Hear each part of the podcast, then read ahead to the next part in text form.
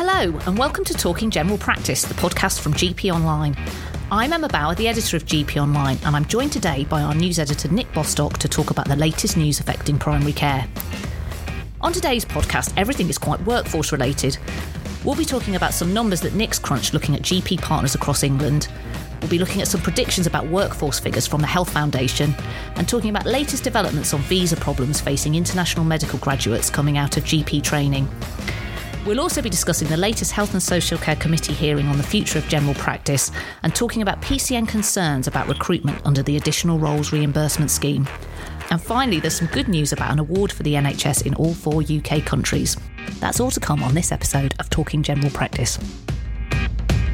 First up, we've spoken about the falling GP workforce many times on the podcast and also about the falling number of partners. But Nick, you've been wading around in the workforce data over the past couple of weeks, crunching the numbers and looking at what's happened to the number of GP partners in different parts of England. As ever, it seems not all areas are equal when it comes to workforce challenges. Firstly, can you explain what you looked at and what you found about what's happening to the number of partners? So, we know that at a national level, numbers of GP partners have been in decline for some time. Uh, going back to September 2015, there were around 21,600 full time equivalent GP partners. And by March this year, that had fallen to just under 17,000. So that's a 22% drop in just six and a half years. Obviously, the GP workforce as a whole is in decline, but it's worth pointing out that partners are disappearing much faster than the GP workforce in general. So in September 2015, partners made up around three quarters of the total full time equivalent fully qualified GP workforce, whereas by March this year, they made up just three fifths. At a national level, GP partners are disappearing fast. But the, the analysis we just published looked at how this slump in GP partner numbers is distributed across England. We wanted to see if it was uniform across the country or if there were areas losing partners faster than others. Um, and we, we compared figures for March 2019 and March 2022. And what we found is that there are big differences between regions in the rate at which GP partners are disappearing. I, looked at the data at the level of integrated care systems or ICSs across the country. And even at this fairly zoomed out level, there are massive regional differences. The number of full time equivalent GP partners has actually dropped in every ICS area over the past three years, our analysis shows. But in Nottingham and Nottinghamshire, GP partners dropped by nearly a fifth in that three year period. That's the worst affected area. And meanwhile, at the other end of the scale, in Surrey Heartlands ICS, GP partners dropped by only 3%. Yeah, it's quite a bleak picture, isn't it? You also found quite big variations in the number of partners for every 100,000 patients in different parts of the country as well. So while numbers of partners are falling, the numbers of partners per patient is also quite varied across the country. So what the figures show is that there's there are nearly twofold differences between ICS areas in the number of GP partners per 100,000 patients, from just over 20 in parts of London to the high 30s in other areas. And the point of looking at that was to try and see if there are areas losing partners fast that already have relatively low numbers of partners per patient. And there are a few where this is the case. So Lincolnshire, as well as Cambridgeshire and Peterborough ICSs, um, are in the bottom 10 for partners per 100,000 patients, but they're at the upper end of the scale for the rate at which they're losing partners. So you could make a case that those are areas where the partnership model of general practice is under real threat. Are there any common features about these areas? For example, are they the same areas that our investigation into underdoctored areas found earlier this year? The, the areas do overlap to some extent. Lincolnshire, Cambridgeshire, and Peterborough uh, which you know I mentioned among the areas losing partners fastest, are also underdoctored uh, compared to the average. So whereas Surrey Heartlands, for example, where partners are shrinking slowest, uh, has below the national average number of patients per GP. So it does look like there may be some association at the top and bottom of the scale in terms of the rate at which partners are disappearing with the overall level of workforce in each area. Um, and, and of course, it, it makes sense that in areas where the GP workforce overall is less stretched, there may be less pressure on partners, and those partners may be less likely to want to leave. We know partner numbers are down across the board, as you've been talking about, but what are the implications for areas where partners are falling the fastest, do you think? Well, a 2019 review of the GP partnership model, uh, commissioned by the government, said that partnerships had underpinned general practice since before the establishment of the NHS and were thought to be a major component of the success of English general practice.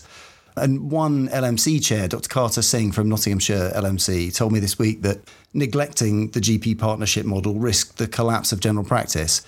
Uh, he said that general practice runs off the goodwill of partners because, in his words, they, they don't clock off until the waiting room is empty. So, the warning here really is that in areas where partners are disappearing fast, general practice may struggle to keep going. And ultimately, the same argument applies nationally. So, these are warning signs that the government and policymakers really need to take action to address. Well, with some more news about partnership models coming up in a bit, there really is obviously a mountain to climb when it comes to recruitment and retention. Some listeners may have seen a story we wrote a week or so ago about predictions around the GP and practice nurse workforce. This was based on an analysis undertaken by health think tank the Health Foundation. So the top line figures were that the NHS in England is on course for a shortage of nearly 11,000 full time equivalent GPs by 2030, and one in four GP and practice nurse posts will be vacant. So, at the RCGP conference a couple of weeks ago, I actually went to a session where the researchers who did that piece of work were presenting this data in a bit more detail.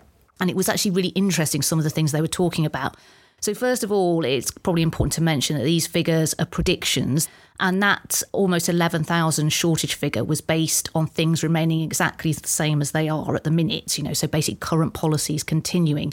But the researchers also modelled a more optimistic and a more pessimistic scenario. So the pessimistic scenario assumed negative impacts such as policies not being properly implemented and a lack of long term planning, which is actually something we kind of see at the minute anyway. But that prediction found that we could be 20,400 GPs short by 2030, which is pretty horrifying. And even the optimistic scenario, which assumed greater action on recruitment and retention, found we'd be 3,300 GP short by 2030.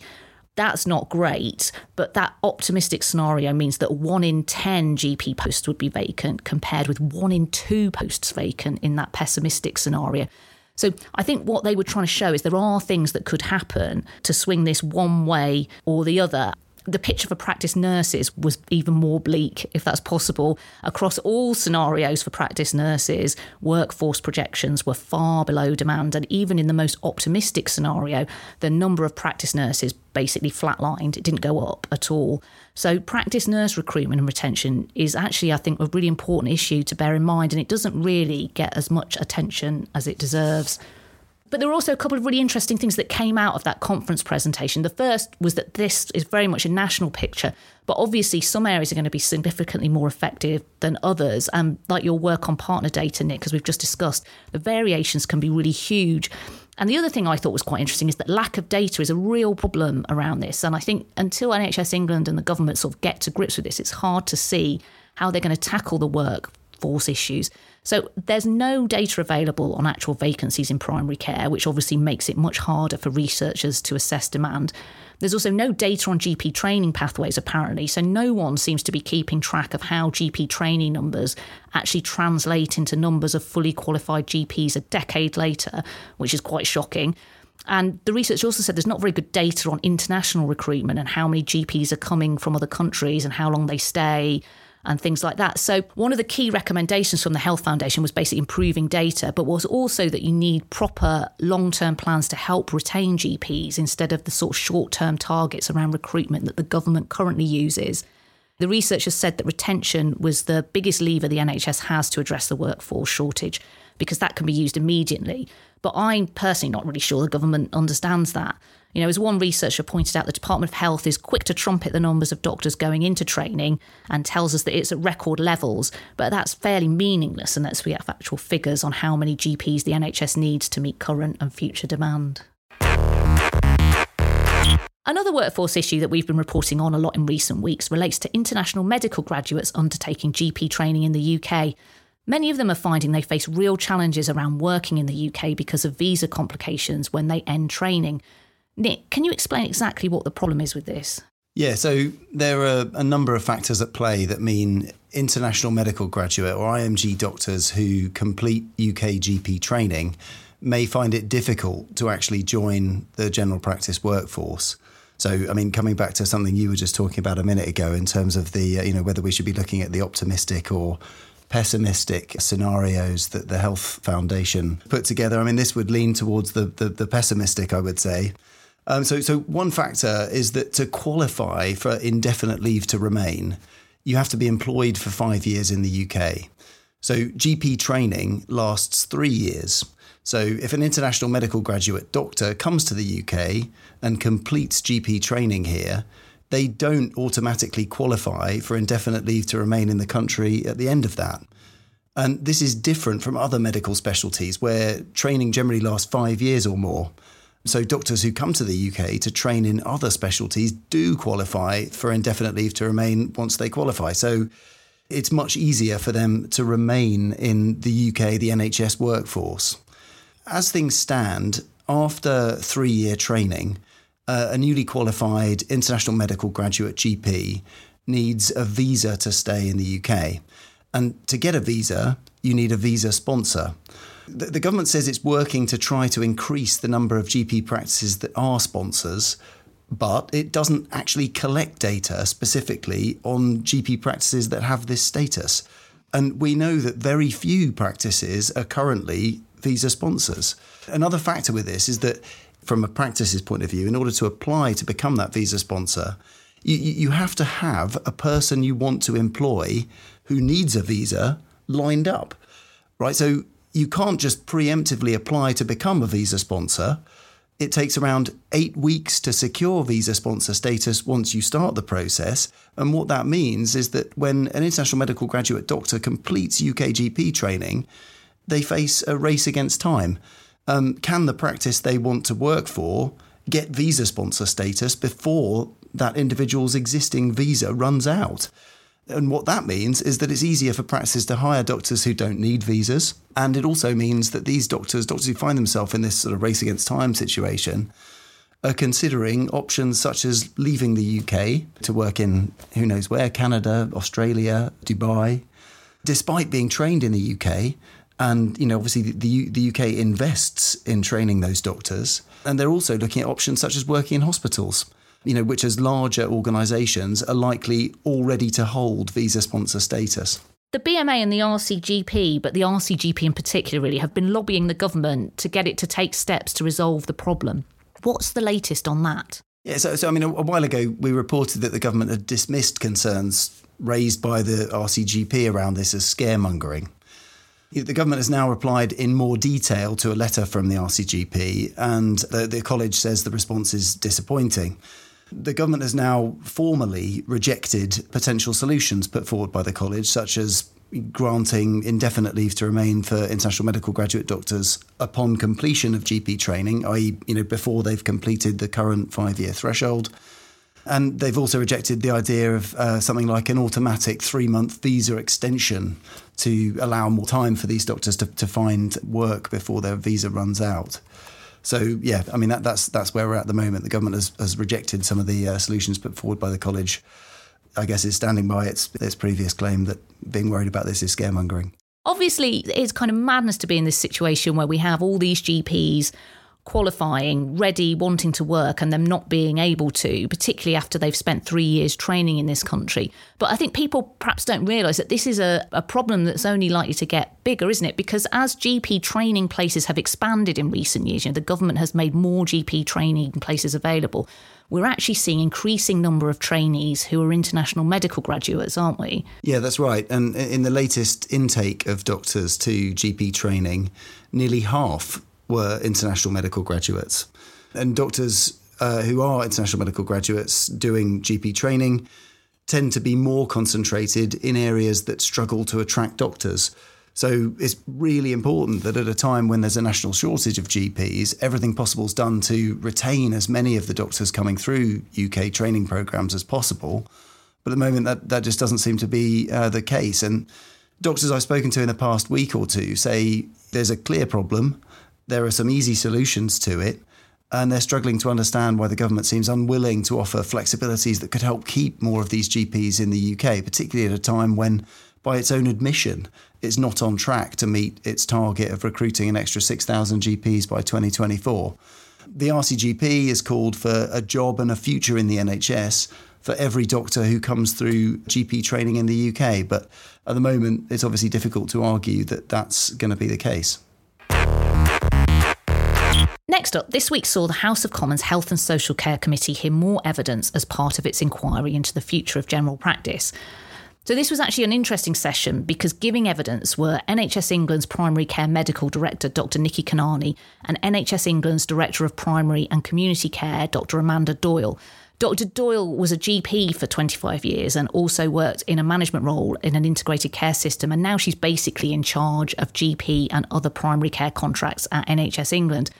And alongside them were Matthew Style, who's Director General for NHS Policy and Performance at the Department of Health and Social Care, and brand new Primary Care Minister James Morris, who was basically given that job four days before his appearance as part of Boris Johnson's reshuffle following the mass resignation of many, many ministers.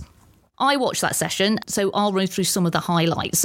And there was quite a lot that was discussed. But firstly, I suppose one of the, the key things to mention was that Mr. Style from the Department of Health made it really clear that it's not government policy to scrap the GP partnership model. So we are talking earlier about GP partners and how you know, we need to support the partnership model if we want to stop this kind of massive decline in the number of partners.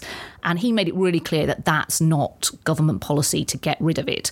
So, if you remember, there's been a real worry for many GPs after former Health and Social Care Secretary Sajid Javid endorsed that report from the Policy Exchange think tank, which called for an end of the GMS contract within a decade, with GPs effectively becoming salaried in large organisations, including hospitals obviously, Mr. Javid's now no longer the health secretary after he resigned, which we've not really had a chance to talk about because there's so much else going on. So I guess this idea might have gone by the wayside anyway. I suppose now that Sajid Javid's out of the running as leader, he might be uh, he might might be brought back as health secretary after a bit as the only guy in the room who's got some experience. Oh, who knows what's going to happen on that front? Um, but Matthew Style basically said there was no policy to scrap partnerships and the independent contractor status anyway. Um, Amanda Doyle from NHS England also said um, they weren't interested in scrapping the partnership model either. So that's all quite positive. On a more negative note, committee chair Jeremy Hunt asked the panel if they thought there was a crisis in general practice, and the new minister, James Morris, said that there wasn't. Uh, although he did concede that there were serious challenges.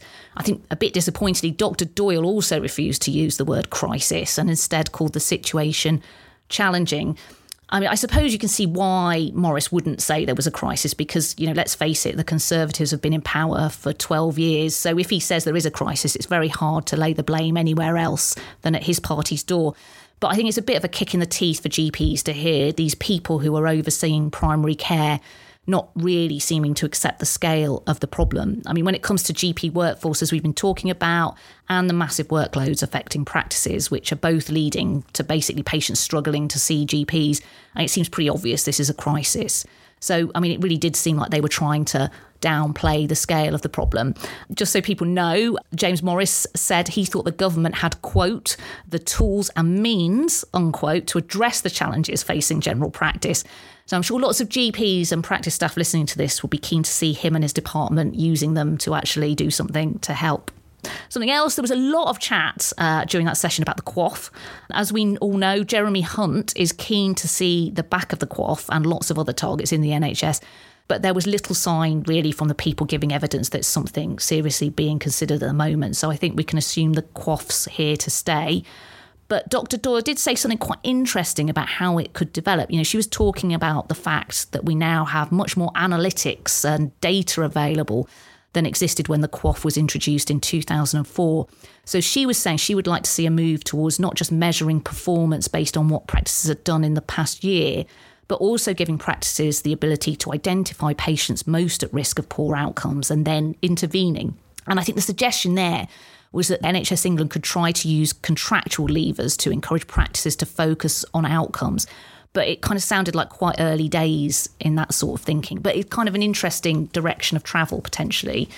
One thing she did say, though, was that the new GP contract, which will come into effect in 2024 after the current five year deal ends, would be based on evolution rather than revolution. No massive changes expected, I guess. Something she was a bit more concrete about, though, was not making continuity of care a contractual requirement. We know the RCGP would like to see more support in the GP contract for continuity, but um, Dr. Dawes said it would just be too difficult to do that through the contract at the minute, given the current shortage of GPs. So, we talked a lot about workforce today, and one of the great hopes for addressing the workforce crisis, which is a crisis, unlike what the current primary care minister says, is the additional roles reimbursement scheme, which, as we know, is aiming to bring 26,000 new staff into primary care by 2024. Nick, you wrote a story recently about the scheme which suggests there are some real problems with it on the ground and how it's being implemented. What's going on there? Yes, we've written in the past quite a lot about primary care networks struggling to bring in enough staff through the scheme. But I've been speaking to some specialist accountants who work with primary care networks. There's another factor here that may be sort of playing into the slow recruitment through the ARRS. The problem they've identified is basically networks becoming frightened to recruit staff through the additional roles reimbursement scheme because it's leaving them with big cash flow problems. The reason for this is that payments to primary care networks under the scheme are meant to be made a month in arrears and they're calculated on the number of staff that they've brought in, by whatever point they're claiming for. But accountants say that, in fact, payments for staff are often coming through two or three months in arrears rather than just the one. So networks are significantly out of pocket. And there are massive, massive sums of, of money involved here. The the average ARRS budget for each of England's 1,250 odd primary care networks is going to exceed a million pounds per year by 2023 24 if they maximise their budget, if they recruit the full sort of complement of staff that they're entitled to. And on that basis, if payments are coming through three months late, that means networks coping with a cash shortfall uh, of up to a quarter of a million pounds at a time. I mean, according to uh, the accountants, delays can be caused by things like local managers asking for extra information before they approve claims for reimbursement, you know, asking for details of pay slips and things like that. But ultimately, at the moment, because of the delays in this cash coming through to primary care networks, and I think perhaps particularly this is causing problems where networks are not incorporated and you've got an individual practice which is carrying responsibility, perhaps a lead practice across a network this is something that has the potential to really put practices and networks off bringing in the staff that they are entitled to through the um, additional roles reimbursement scheme. Finally, we've just got time for a bit of good news, which we might need after all of that. Um, this week, the NHS in the four UK countries was awarded the George Cross by the Queen in recognition of 74 years of service and the exceptional efforts of staff across the country during the COVID 19 pandemic. The George Cross is at the top of the UK honours system, joint with the military Victoria Cross, and it's the highest civilian gallantry award. It's given for acts of great heroism or courage in the face of extreme danger. This is only the third time the George Cross has been awarded to a collective body rather than an individual. Chief Executive of NHS England, Amanda Pritchards, and May Parsons, a matron in respiratory services who gave the NHS first COVID vaccination in December 2020, went to Windsor Castle to receive the award this week. Obviously, all the usual NHS representative groups and bodies welcome the news, but the BMA, while saying it was rightful recognition of the incredible work the NHS has done over the last 74 years and during the pandemic, also used it as an opportunity to highlight that NHS staff deserve more than just a medal. New BMA Chair Professor Phil Banfield said that staff deserve to work in a health service that properly values them. He said the government could not escape the reality that the NHS is under resourced and overstretched. And while that makes this accolade all the more impressive, he said, it doesn't make it right. Well, that's it for this week. Thanks for listening and thanks to Nick. I'm back next week when I'm talking to GP Dr. Gemma Wilkinson, who is clinical lead for Nottinghamshire's General Practice Phoenix programme, which is a workforce support organisation for GPs in the area. Rather fittingly, after today's podcast, we're talking about retention of GPs, the scheme the Phoenix programme is running to help GPs remain in the profession for longer, and what other areas can learn from the work they're doing. In the meantime, you can keep up with all the latest news affecting general practice and access lots of other resources on our website, gponline.com.